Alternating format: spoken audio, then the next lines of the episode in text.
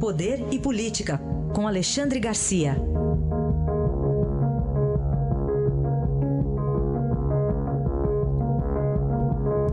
Alexandre, bom dia.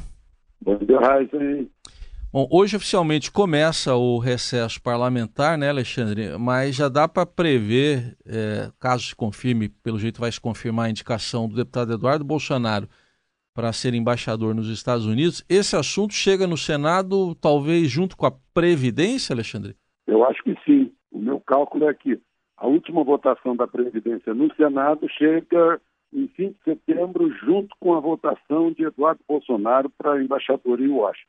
Né? Como não, não há quem demova o presidente dessa ideia, né? ele confirmou isso lá na Argentina ontem. Ah, aí o que acontece? Tem que pedir o, a, a, anuência do governo americano, né, nisso que se chama em francês de agrément. Né, uh, o governo americano dá essa anuência, até por um telefonema de Bolsonaro com Trump, certamente vai dar, e aí ele tem que encaminhar para o Senado. O Senado começa a sabatina na Comissão de Relações Exteriores, isso depois de 6 de agosto, quando voltarem das férias que começam hoje. E depois vai a plenário. Como na Câmara a reforma da Previdência já conseguiu a terceira sessão, são necessárias cinco sessões no intervalo entre a primeira e a segunda votação, tem só mais duas sessões, né? É, então vai ser uma coisa bem rápida e, e, e, começa a tramitar no Senado, o presidente do Senado acha que em 45 dias resolve. Portanto, imagina-se que cheguem mais ou menos juntos ao plenário do Senado a indicação de de Eduardo Bolsonaro, seja qual for o resultado da comissão, né? a comissão aprovando ou desaprovando, é, vai para o plenário, de qualquer maneira, e, e, a reforma da Previdência. Né? Esses dois temas, então, no fim de, na segunda quinzena de, de setembro, provavelmente, vão ser o, o grande assunto lá no Senado. Alexandre, misturando um pouco de política e futebol, você diria que isso aí valoriza o passe do Senado? é, valoriza, sem é. dúvida. Eu já, já entendi a ligação que você está fazendo. É. Aprovamos a reforma da Previdência, né? é, mas é, ou, ou é, aprovamos, melhor dizendo, aprovamos Eduardo se o governo concordar em aprovar tais e tais coisas na Previdência. Agora, o que está acontecendo lá no Senado é que quer se evitar mudança no que foi decidido na Câmara, para que não volte à Câmara, não demore mais tempo. Então, a ideia é, se houver algum acréscimo, como, por exemplo, a Previdência de Estados e Municípios, né, eh, seria feita em separado por uma outra proposta de emenda constitucional.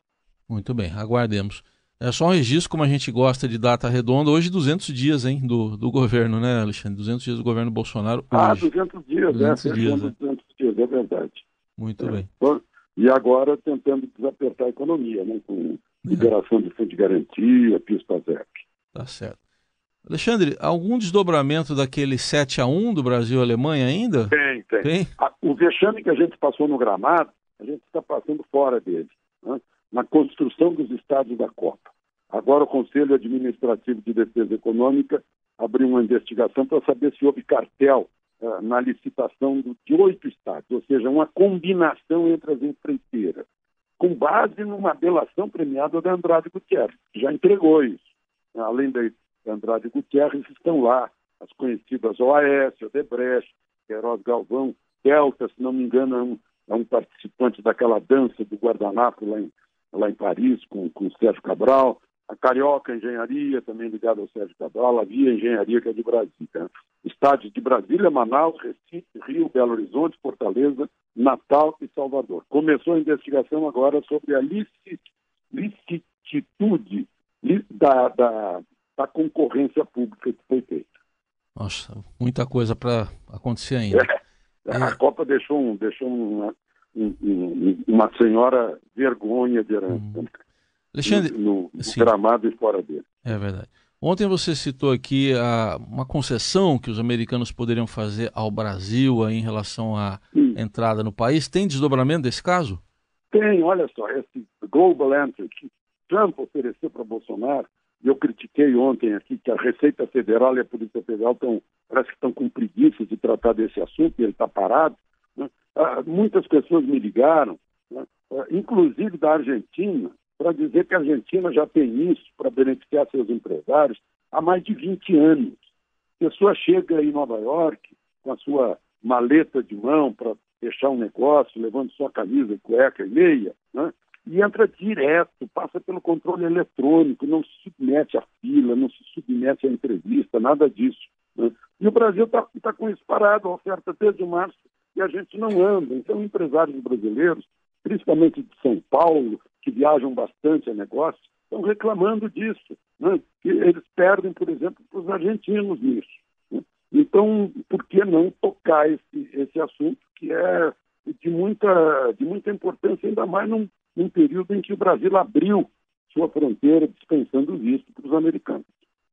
Aí está, Alexandre Garcia com análise política e amanhã ele volta aqui ao Jornal Eldorado. Obrigado, até amanhã, Alexandre. Até amanhã.